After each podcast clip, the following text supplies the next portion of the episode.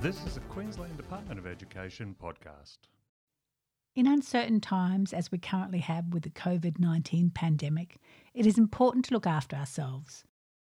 With a return to term two and the challenges this new way of working and learning brings to our schools, corporate offices, and communities, we often prioritise everything else above our own health and well-being. However, it's important that we recognise that looking after ourselves is not an indulgence. It is necessary to be able to continue to be effective and to support others over the long term. Hi, I'm Virginia Bowditch and I'm with the communications team in the department. To assist you to manage your current situation at work and at home and maintain positive mental health and well-being, a series of well-being podcasts will be released in the next coming weeks. Organisational health and wellbeing consultant Mike DeGuara joins me today to talk about self care, the first of our Looking After Yourself podcasts. Thanks, Mike. A pleasure, Virginia. Now, Mike, people listening to this will be familiar with the term stress management. How is stress management different from self care? Okay, so self care is an important part of daily life, and it's part of what we do to look after our mental health. During times of uncertainty in this unprecedented situation with COVID 19, the need for self care is even more important. Unfortunately, self care is often the first thing that gets sacrificed when life is busy and stressful. People often think that taking time for themselves seems indulgent, but looking after your own well-being will help you get through this challenging time and will help you to better care for others. Black Dog Institute identifies self-care as that range of activities and practices that we deliberately choose to engage in on a regular basis to care for our mental health and well-being. Regularly engaging in self-care activities helps prevent stress and anxiety and can help us remain effective and productive. So its focus is preventative, whereas stress management is what I tend to do once I've noticed that I'm already feeling stressed. And I use the analogy of thirst to dehydration. If you're feeling thirsty, chances are you're already experiencing mild forms of dehydration. So too with stress management. Once I'm starting to think about putting in place a stress management activity, chances are I'm already experiencing stress. And once the stress passes, and we tend to stop the stress management activities, whereas self care is just ongoing and regular. Self care promotes resilience, which is our ability to cope with tough times. As you know, resilience is that thing that helps us face difficult or distressing situations and can often provide an opportunity to further develop our own coping skills. The three elements to resilience, as you know, are the flexibility, power to change and adapt to the situations that change, capacity, the power to continue to keep going when confronted with adversity rather than just give up or quit, and elasticity, the power to bounce back following adversity. Some people think that resilience is all about the capacity to bounce back. In fact, it's not. It's all three elements combined. Okay, great. Thanks. Can you give us some examples of self care, including how to manage self expectations? Sure. So, the number one self care strategy is around having supportive relationships and knowing when to ask for help. The research guides us and says that the really strongest predictor of resilience is social support. So, having strong social networks, continually connecting and using those social networks is the number one self care strategy. Self care can also include things like getting enough quality sleep, developing problem solving skills and coping strategies, because definitely this is the time to use them. We can also take the opportunity to model those behaviors to others, particularly younger people. I'm thinking children. Relaxation strategies allow us to disengage. Having a creative or an expressive outlet is appealing for many people. Some other examples of self care include regular exercise and good nutrition. Some form of reflection is incredibly useful, meditation or mindfulness, and we can use that to gain and keep perspective through reflection. The skill in breaking down challenges into small, achievable goals is really important as well. And this prevents us feeling overwhelmed during times like this. Celebrating achievements, no matter the size, is another good idea. One thing I would mention here is notice self talk or internal narrative. We all have this internal dialogue going on in our head. The question is is it mostly encouraging and affirming, or is it critical? The approach or the attitude that we adopt is also really important.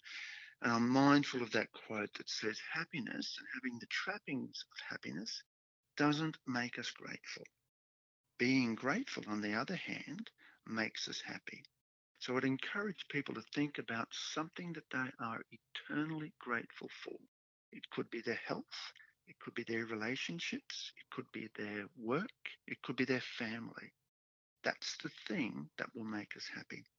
And when it comes to self expectations, here's a couple of things to keep in mind, particularly important for anyone in a leadership role. Firstly, recognizing that having emotional ups and downs is common. It's to be expected. It doesn't necessarily indicate the presence of a larger psychological problem.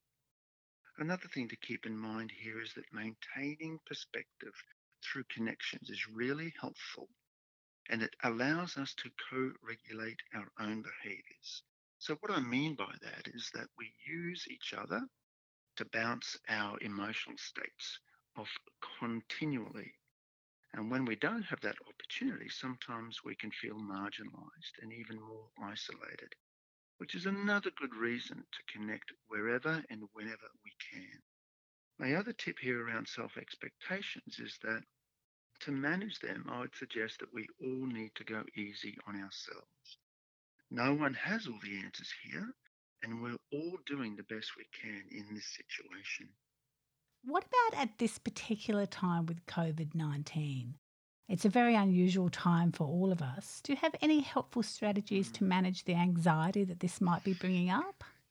Yes, definitely. And the first thing to mention here is that not all anxiety is harmful.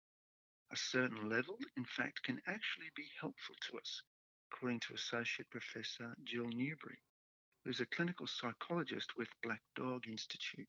She points us to research during past pandemics that show that people who worry are actually more likely to do the things that help keep them safe and the virus at bay, like observing the physical distancing guidelines and frequent hand washing.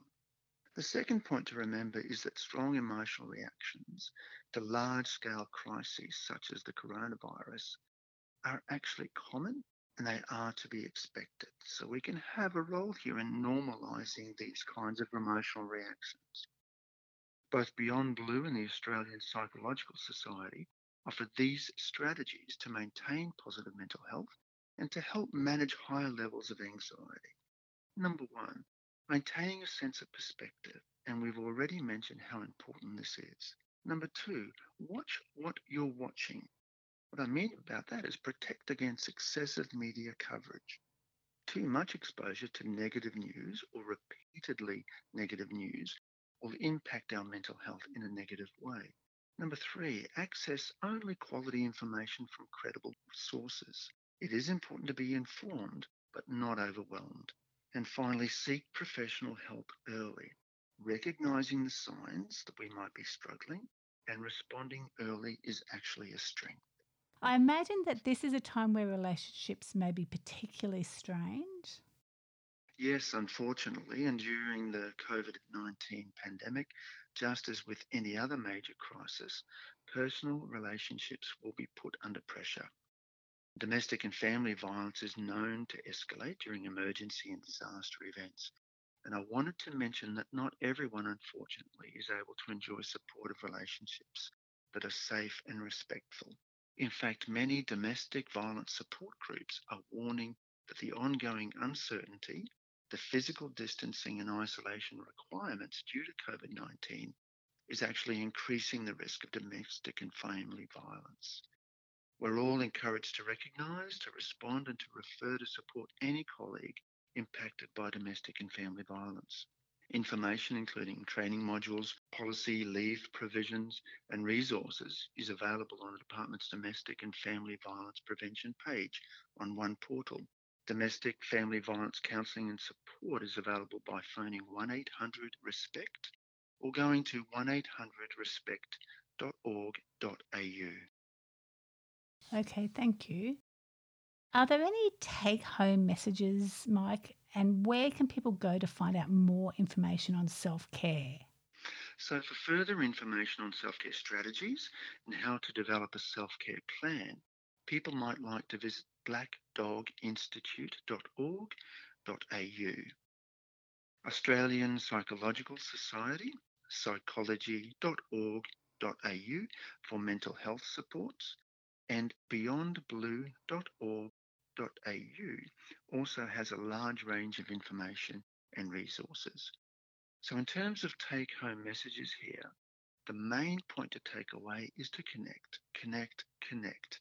We've already discussed how the strongest predictor of resilience is social support, and complementary research by Nick Epley indicates that even minor or incidental social contact improves our psychosocial well-being.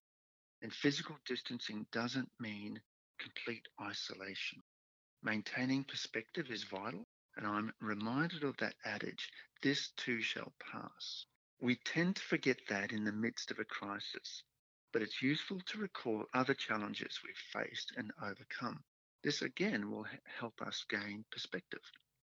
Another tip here is to continue to check in on yourself and each other as the situation continues to change and unfold. And I'd be suggesting that we can experiment a little.